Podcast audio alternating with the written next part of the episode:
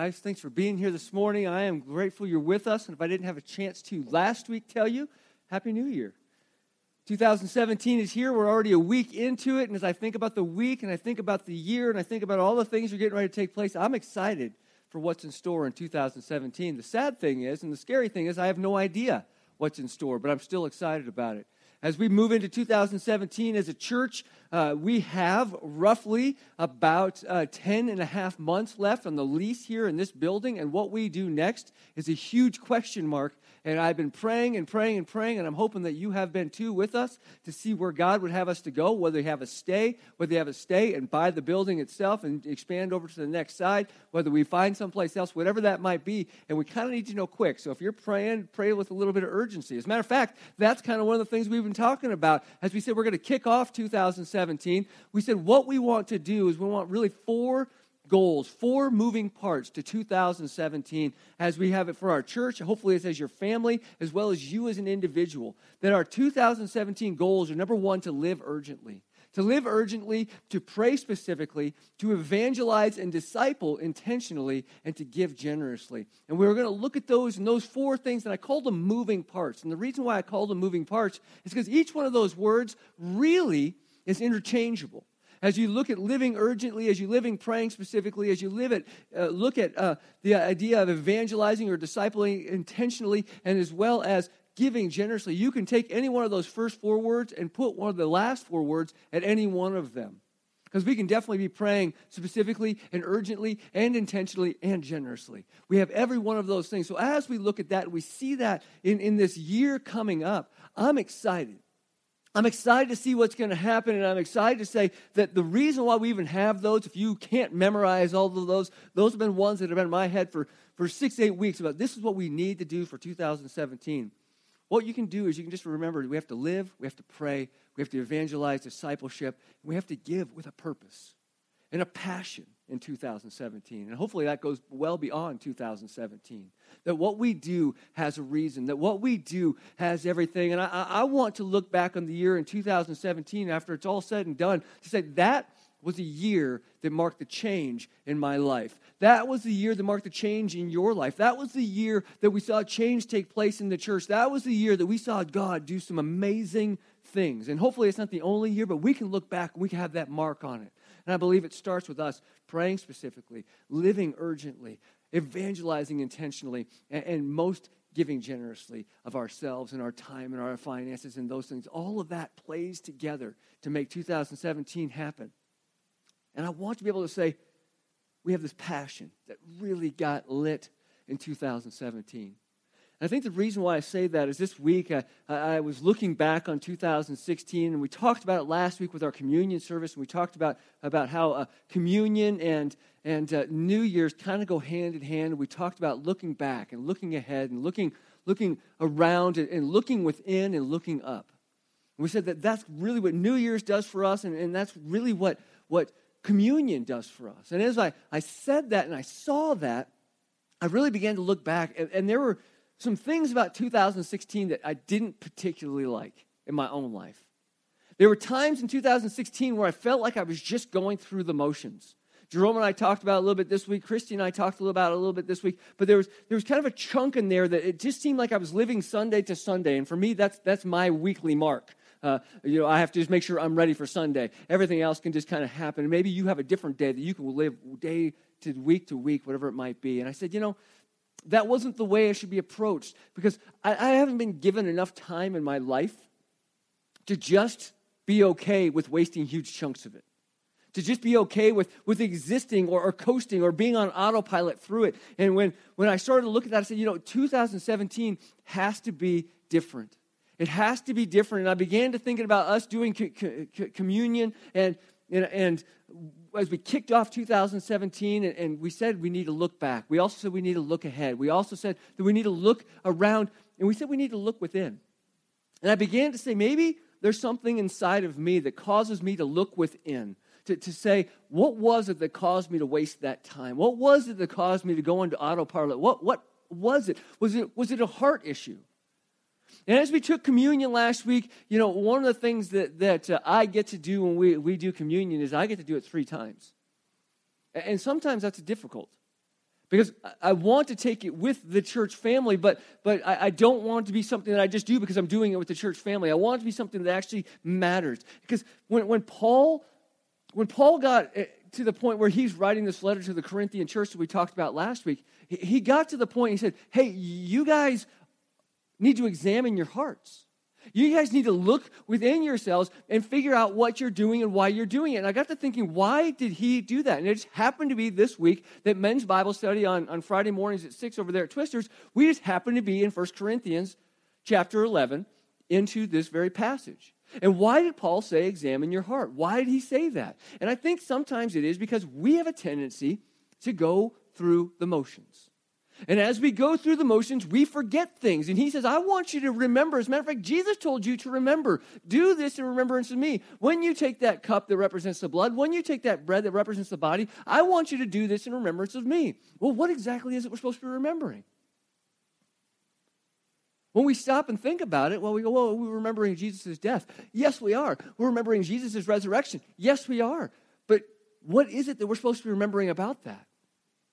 And I believe he's saying, exactly what Jesus said when he took the cup. He said, This is the new covenant in my blood.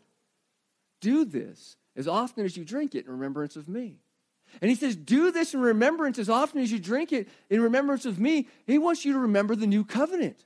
See, there was a point in time when he's sitting at that table, those people that are sitting around him, uh, they understood the old covenant. They understood the old covenant that was given to Moses, and Moses was given this that the blood that was shed by that lamb was something that had to be done on a regular basis, almost daily for most people, because they needed to atone for their sins. And Jesus on the cross at the end was on there, and he said, It is finished.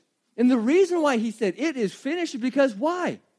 There was no more work left to do. He was the ultimate sacrifice. And there's a new covenant that is now started. This new covenant, it doesn't base itself on what Moses was given, it's based on what Jesus has given us through his blood and his sacrifice. And that new covenant should inspire us. That new covenant should excite us. That new covenant should make us want to live generously and to give generously and to pray generously and to evangelize generously. Uh, he should do all of those things, that should inspire up inside of us, not want us just to be like, hey, it's another day.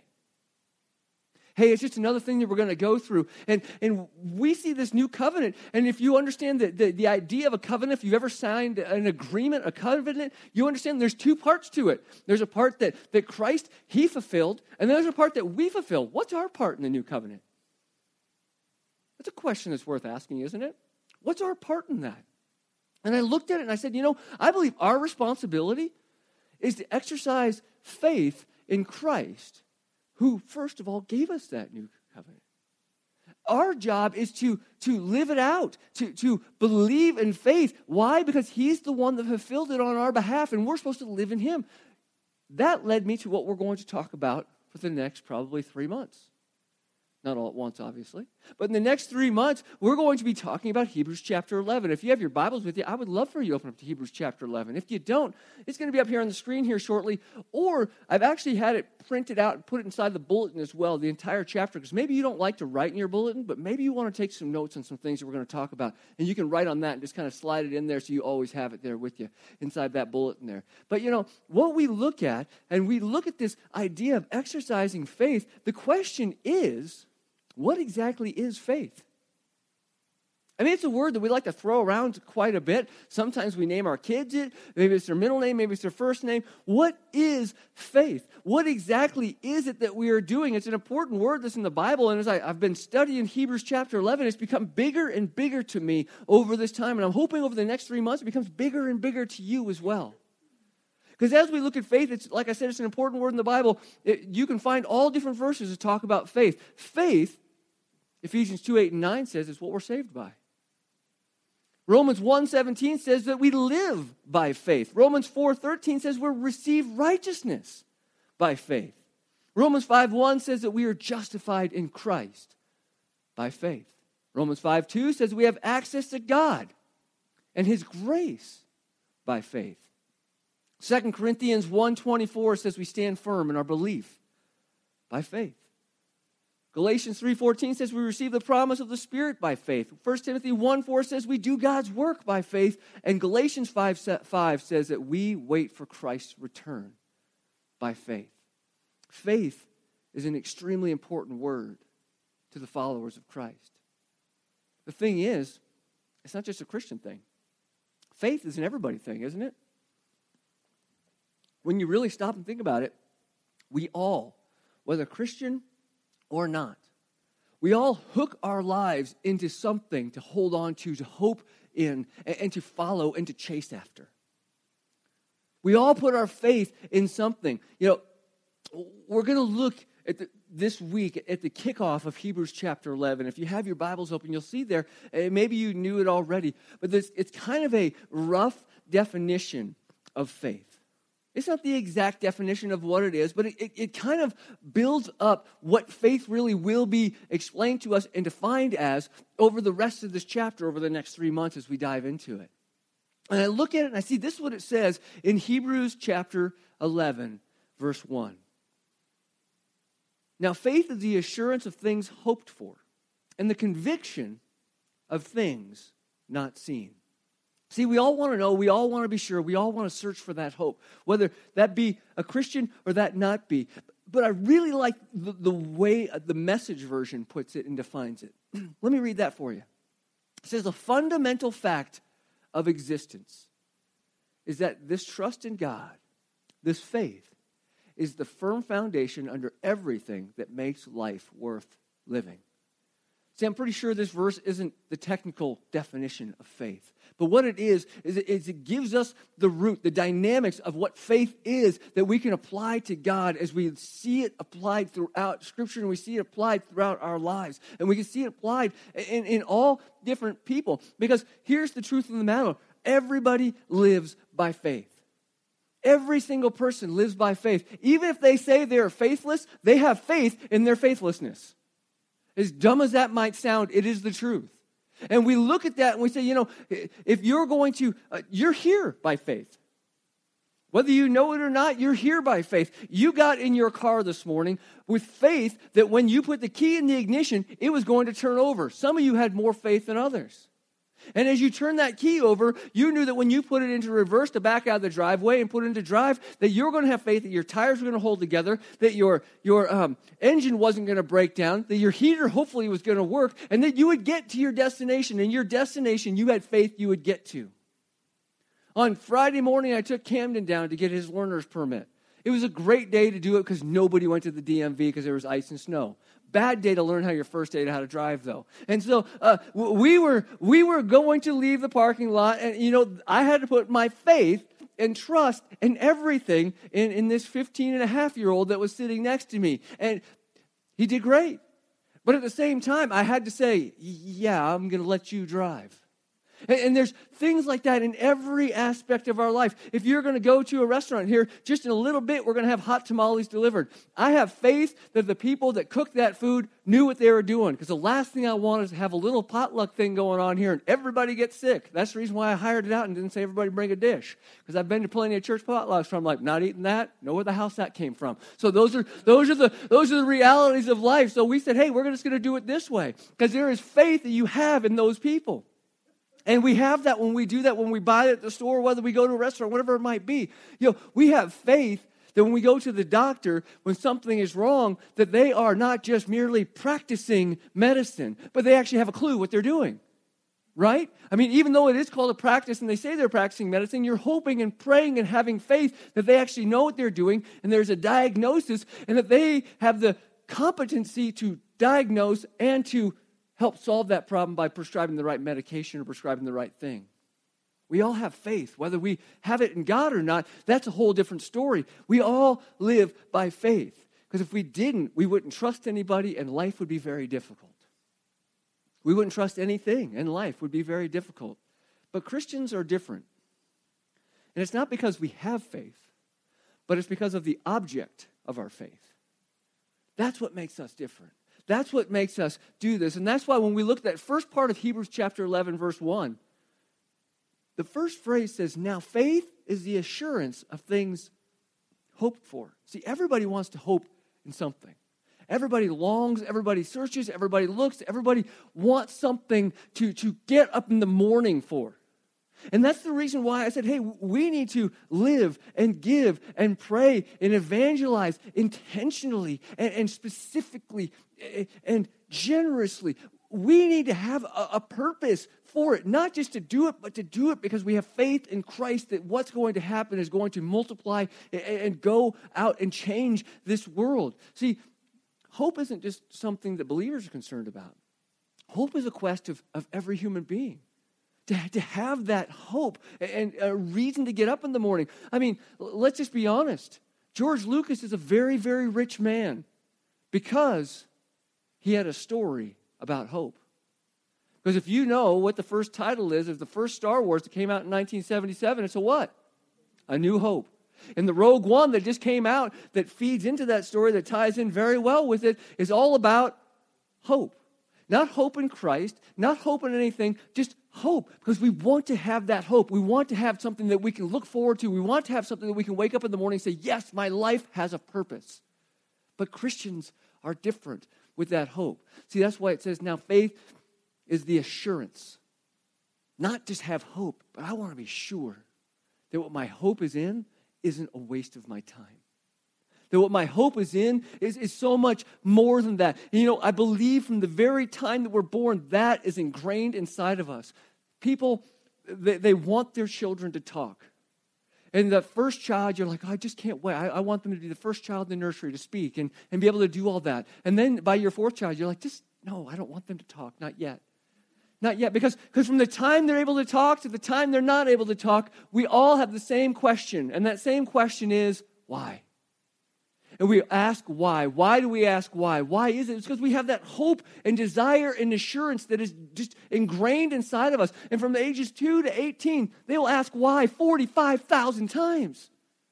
And the reason why isn't just because they want to, it's because they want to be sure. They want to know the answers. They want to know where their hope is at, is where exactly it's going to be not wasted.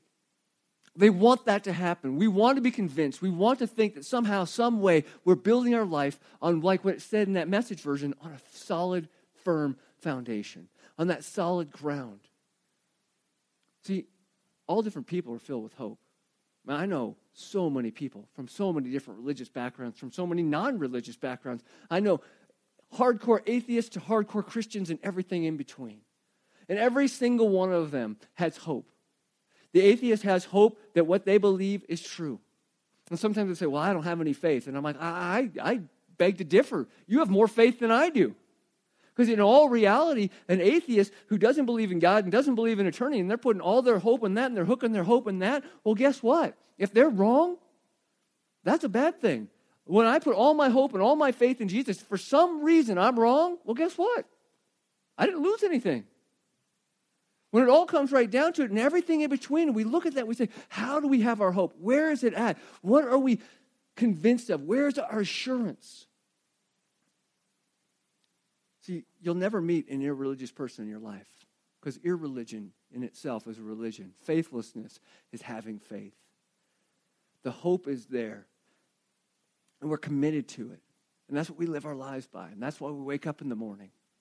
And the Hebrew, writer wasn't done there. He says, Now the faith is the assurance that being sure of the things you hope for.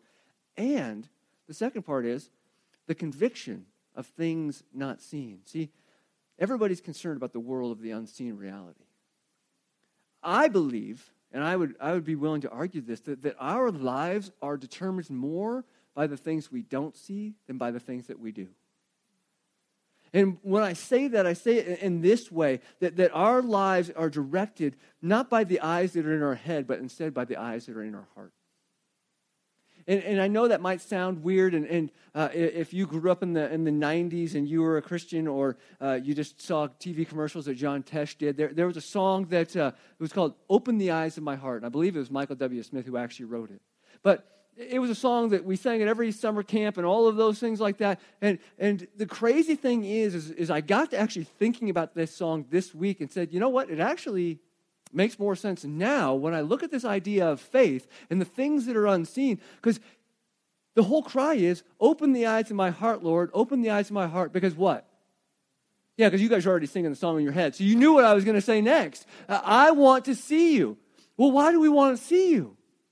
Why do we want to see you with the eyes of our heart? Well, I, want to have conviction and I want to be assured and I want to have this hope to know that you are real. Not only do I want to see you, I want to see you high and lifted up. So I want to know that your place in this entire galaxy is the supreme one. Supreme one. I, want to know that high and lifted up. And I want to cry out, Holy, holy, holy, right? And that means to be set apart. That's what I want. I want the eyes of my heart to see that. And when we say that, doesn't that shape everything else? Doesn't that shape everything else in our lives? It would change everything if we could just say, I am searching for the truth and I'm searching for answers. God, just open the eyes of my heart so I can see you and I can know that what I am doing and why I go to church on a Sunday morning and why I live my life every day for you makes a difference. And it's going to make not just a difference here, but it's going to make a difference eternally. That's what I want to know. And that's what faith is. That's what we put our faith in Christ because of that new covenant that was set up back that we talked about at the very beginning. That new covenant is there and it causes us to move forward. And it causes us to want to get up in the morning. And it causes us to see the world in a different way. Because every person interprets the world in a different way because of the faith and hope that they have inside of them. Whatever it is you have faith and hope in. If it's in Christ, you're going to live your life in a different way. He's going to work in you. He's going to change you. He's going to help you see things that other people aren't going to see. There's things that are going to take place in your life that people are going to go, that doesn't make any sense. It's because they don't have the faith and the hope and they're not seeing through the same glasses or the same heart eyes that you are. Every human being is developed in that way. And that's one thing that scares me about having kids, that I get to help develop that. That's a lot. Because their entire lives and all the lives that they touch will be affected by me helping them raise in that way. But isn't that what discipleship is? Isn't that why we need to be intentional with it? Isn't that what evangelism is? That's the reason why we need to be generous with it and, and intentional with it and specific with it. You know, there's so many different things that we see of that, and, and life in itself is so very focused on faith. The question is, is where is our faith? That's why I say Christians are different, because the object of their faith changes everything. And the capacity uh, uh, of taking that in and, having that faith. And I began to say, why did God give us this desire to know and this desire to, to follow after, uh, to chase after, to, to put our faith into something, to, whatever that might be? And I truly believe, even though we've skewed it, the reason why He did it so we could get to know Him better so we continue to chase after him and we continue to grow in him, continue to let him affect our lives and change our lives and change us. And that's why I think the next verse that's written in Hebrews chapter 11 says this in verse 2 For by it, that faith that we've talked about, the people of old received their commendation. Now, I, want you to see what he's saying here. They didn't, under, didn't receive their commendation or their, their rewards because they had faith. It's because of the object of their faith and, and, and, the way they place their faith in God. I believe when we place our faith in God, it will sign us up for a contract, a new covenant that will change everything about the way that we live and the way that we breathe and the way that we act. And that starts to carry over. And, and you know, I, I, honestly think about as we dive into these people over the next few weeks that are listed in Hebrews chapter 11, every single one of them says, by faith. And as you see that by faith, it's so amazing to think about because when you look at the history of the Old Testament, if you don't understand Christianity or you don't understand who God is just a little bit and you haven't put your faith in Him, that history doesn't make any sense at all. I mean, think about Moses. We're going to talk about Moses more. We're going to talk about Noah more. We're going to talk about, talk about Abraham more. But just think about Moses for a second. Moses killed a man in Egypt, he was a wanted murderer. He left, he fled, he got away as far as he could, and then he ends up going back. Why? It wasn't because he wanted to, it's because he had faith in God. Think about Noah. Noah, just for a second, as you look at Noah and, and you look at his life, he is asked by God to build a boat because it's going to rain. Now, I want you to stop because we know what rain is. But you know what Noah knew? Nothing about rain. Because it had never rained before. It would be like God coming down to you and saying, Hey, I need you to build a boat because it's going to gleep later. And you're like, It's going to what? That's exactly it. He didn't know what rain was. And not only did he not know what rain was, but he had to not know what rain was for 120 years. In just a few weeks, I'm going to turn 41. That is one third of the time that it took Noah to build a boat because it was getting ready to rain. You don't think that people around him were giving him a hard time? Hey, nice boat. When's that GLEAT coming? You know, I, I, I don't know. What, but by faith, he did what he was called to do. That's a crazy story when you look at that. How about Abraham? Abraham was extremely wealthy. He had all the comforts in the world. He had everything that he could possibly need. And you look at Abraham's life, and God tells him, Hey, it's time for you to go. You need to go to this new place. Abraham, in every way and thought in his mind, should have said, Hey, God, I got it all taken care of right here. I'm good. That's probably what we might relate to the most, right? But God's called him to do something bigger and better and different. And by faith, he did it. And that's story after story in Hebrews chapter 11 that we're going to dive into. And I'm excited about it. But as you look at that, I mean, even think about this Shadrach, Meshach, and Abednego. They go into a fire because they have faith in God. They're willing to be burned in a furnace because they had faith in God. Because they could easily just bow down to that idol, but they didn't. Every single one of those things you see, if you really believe in the existence of God, it's going to change everything about you. It's going to change every way that you see this world, everything that takes place, because you have a hope in something that is greater. You have an assurance in something that is greater. You have a conviction for the things that are unseen. And that is what the Hebrew writer is trying to say. Even more so, let's look at it in our own lives. Verse 3. By faith, we understand that the universe was created by the Word of God, so that what was seen was not made out of things that are visible. What could be more radical commitment to faith than that?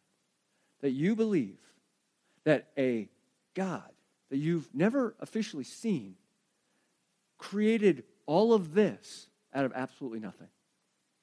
No raw materials, no big bang, none of that stuff. That's a huge step of faith.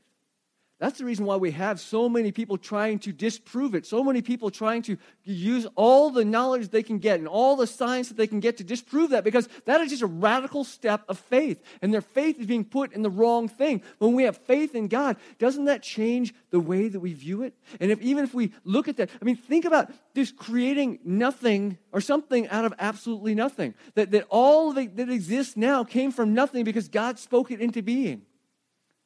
I mean, I'm just going to be honest with you. I like to make breakfast. Saturday mornings are kind of my thing. I like to make a big breakfast. But there's never been one time that I stepped up to the table and went, French toast. And boom, there it was. It's never happened. I've tried because it'd be a whole lot easier to clean up afterwards, but th- that's not the case. I have to take the raw ingredients. I have to take the, the bread, I have to take the eggs, I have to take the cinnamon, I have to take the vanilla, I have to take all of this stuff to make this. And sometimes this doesn't even turn out that great. It's kind of what they call a Pinterest fail. You know, it just doesn't look as pretty as it should. But yet you stop and you say, God created all of this out of nothing and made it as amazing as it is. That your body works the way it does, that the environment works the way that it does, and all of these things work the way that it does just because God spoke it into being. That's a huge step of faith. That's a huge step. And then you even take that to the next step that if you believe that, it implies the fact that He is the creator, and all the things that are cre- created are His, which means you're His, the world's His, everything is His. And that changes the way we are. I, I, we went up to uh, Gabriel's, uh, a Mexican food restaurant kind of outside of Santa Fe, uh, a few weeks ago with uh, Christy's parents when they were in town. We're sitting at this table and they, they have a, a handful of pictures on the wall and they're, they're for sale. And it's this giant bear made out of weird orange and blue and purple colors and things like that. And there's a, there's a, a tiger and a moose. And, and I'm like, oh, I looked at it. And there's they're like four grand. And I went, what? I could, I could do that and charge half the price. I'll, I'll make you a deal. And, and I was kind of looking at it going, well, who in the right mind would charge that? And I looked at this and I'm thinking, well, it's not the restaurant charging it, it's not theirs. The restaurant merely has it on display to, to share and to use in that. Whose is it? It's the creators, right? It's the painters, the person who created it. And they're loaning it to the restaurant in hopes of selling it, but they probably won't. And right now, it is merely on display and being used. When we stop and think about that, isn't that kind of the way God uses us? That we are merely on display and we have a really high price tag, a price tag that Jesus was willing to pay for. And that everything here is His, and that every breath I take is His, and that my spouse and my children are His, and that my car and all of my finances and everything are His. Everything that I have is His. And when I stop and think about that, that changes the way I see things. And it all starts because I believe that He created it. It all starts with faith. And you might say, well, how in the world do I have that faith? Where do I get that faith? And I believe the Bible tells us two different ways. Two different ways. And in two different ways, uh, Paul is writing to the church in Rome, and he says this in Romans chapter 10 Faith comes by hearing, and hearing by the word of God. Now, when you stop and pause and think about that for just a second, hearing by the word of God. The word of God is what opens our faith. It's what strengthens our faith. It's, it's the reason why, you know, isn't God a God of amazing grace? Isn't He just so amazing that He knows who we are and yet He still loves us anyway? He knows that as we sang that, Oh, come, thou fount uh, uh, of, of blessing, there's, there's a verse in there that, that I just love. And it speaks right to me because, because it basically just says exactly what I am. It says, Oh, to grace, how great a debtor daily I'm constrained to be. I am in debt to the grace that God has for me. Let thy goodness like a fetter, and you might say, oh, okay, what's a fetter? Well, fetter is basically like a, a chain that went around your ankle and kept you locked close to the, to the prisoner. So let, let your grace and your goodness, like a fetter, bind my wandering heart to thee. Ah, Lord, I am prone to wander, and I feel it. I'm prone to leave the God that I love Take my heart, Lord. Take and seal it. Take it for the thy courts above. Open up the eyes of my heart. I, I want to see you. I, I, want to be close to you, but I am a wanderer. I, I, I know what I want, and I know that I want you, and I know my faith is in you, but I have this weird tendency to put my faith in things that are temporary. You know, today's a great example of people who put their faith in the things that are temporary. With playoff football games, there'll be people sitting on the edge of their seat watching that game. And in the process of watching that game, guess what matters? None of it when it really comes right down to it. And I just tell myself that because it eases the pain of loss. But the thing is, is, is the truth is, is it, it doesn't really matter. Because what makes the Super Bowl so super? They just play another one next year, right? Just ask Bronco fans. They were in it last year. This year, they didn't even have a chance. That's the, the reality of it all. And we hold on to those things as if we need to put our faith in that. But he says, no, no, put your faith in me. Live your life according to that. You know, it, it's a, an interesting thing is I think about when we put our faith in him and, and we're in the word and we're reading and how we're strengthened because it says that the, the, the, word of god is our food it's what we eat it's what we take in it's what, it's what we it strengthens our faith. I got to thinking about that this, this last week because it was six years ago, right now, that, that I was diagnosed with cancer for the second time. And I went through the, the surgery. And after going through the surgery, I had to go through radiation for eight weeks. At the beginning of radiation, as they shot the, the laser, laser beams into my mouth, uh, it, uh, I weighed 274. Eight weeks later, after having my mouth full of sores and not wanting to eat, I ate a protein shake and a multivitamin every day. That was basically it. I went from 274 down to 190 in eight weeks. That's, that's a lot of weight to lose. But in that process, in losing that weight, I mean, it's a great diet plan, I mean, if you really want to, but the, the, the reality of it was is this. I was weak. I was tired. I didn't want to get out of bed. And even though I was hungry, nothing appealed to me because all of my taste buds were fried. And in that process, I didn't want anything, even though I wanted it. And I think about that in our own spiritual life that, that we may want the Word of God, but we go, oh, it just doesn't have any taste, so I'm just not going to eat it. And we become weaker and weaker and weaker. And our faith becomes weaker and weaker and weaker. We need to be eating in the Word of God. And I see that first of all. And the second thing I see is that not only from the hearing the Word of God, the second thing is found in Ephesians chapter 2. as Paul writes. He says, By grace you've been saved through faith. It's the gift of God.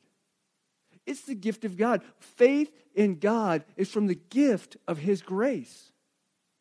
And maybe, just maybe, right now you're sitting here and you're saying, I put my faith in the wrong thing. I, I have wandered down the wrong path. I, uh, my my uh, prone to wander has been for a long time, and I've wandered away from anything that I've ever known about God. Well, maybe today's that day that you stop and you say, His grace is a gift. There's nothing I have to do to earn it, nothing I have to do to deserve it. There's, there's, there's nothing in that. It's a gift that is given to me. And I've, I've heard it. All you have to do is say, God, I, I'm sorry for my unbelief. I, I want to put my faith in you. And maybe you've never accepted him before, and that's what you need to do. And maybe you have accepted him, and you're the one who's wandering. It's all you have to do. It's a gift that he's given to us, and his grace is amazing, and it's poured out on us. And all we have to do is say, God, I, I want you to be the Lord of my life. I want to put my full faith in you. I want to put my full trust in you. And it starts with the opening of the eyes of the heart and realizing who he is and who you're not. That'd be my challenge to you today. And as we, we dive into this and we look at Hebrews and, and we see all the things that are out there, we understand that Christians are different because they live not just by faith, but by faith in Jesus Christ. That would be my challenge to you today. And so let's, uh, let's close up in, in, prayer. And as we close up in prayer, I, I, just want you to be thinking about that. As you examine yourself, as you look at, at who you are, as you look at, at who God is and how He's working in you, and how He is changing you, and how He is, He's directing you. Maybe 2017 is that year, like I said, that it's a year that is marked by the change in your life. And that change may come from Jesus Christ coming into your life or becoming the actual Lord of your life, that you put all your faith in Him. Let's do that. Father, thank you for who you are. And thank you for Son Jesus Christ, who did establish that new covenant. The covenant that, that you set up that we could have a relationship with you not because we come to church every Sunday, not because we offer bowls in our backyard, not because of any of those things, but because your son came, lived, died, and rose again. And God, that for some is a huge step of faith to say, I'm not in control, but you are. I'm not the one that, that is living his life completely and totally for himself. I need to live it for you. God, as you're working in that way, as you're changing our hearts, as you're changing our minds, I pray that it begins right here, right now, as we take this step of faith. And even over the next months, as we look at each character, and by faith, they did so many different things, and by faith, they took those steps. May it be an encouragement to our hearts that by faith, we can live for you in 2017. Pray it in your name. Amen. I'm going to jump down here in the front, and I would love to pray with you. Maybe um, you heard me talking about baptism a little bit ago. Because, see, baptism is a huge step of faith. It's saying, I want to tell the world that I am a follower of Christ. I want to invite my family. I want to invite my friends. I want people to see that I once was, that I've been buried, and now I am.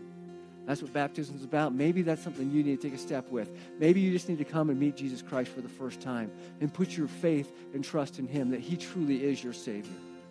Maybe you need to come back to Him because you've wandered. I'll be down here in the front to pray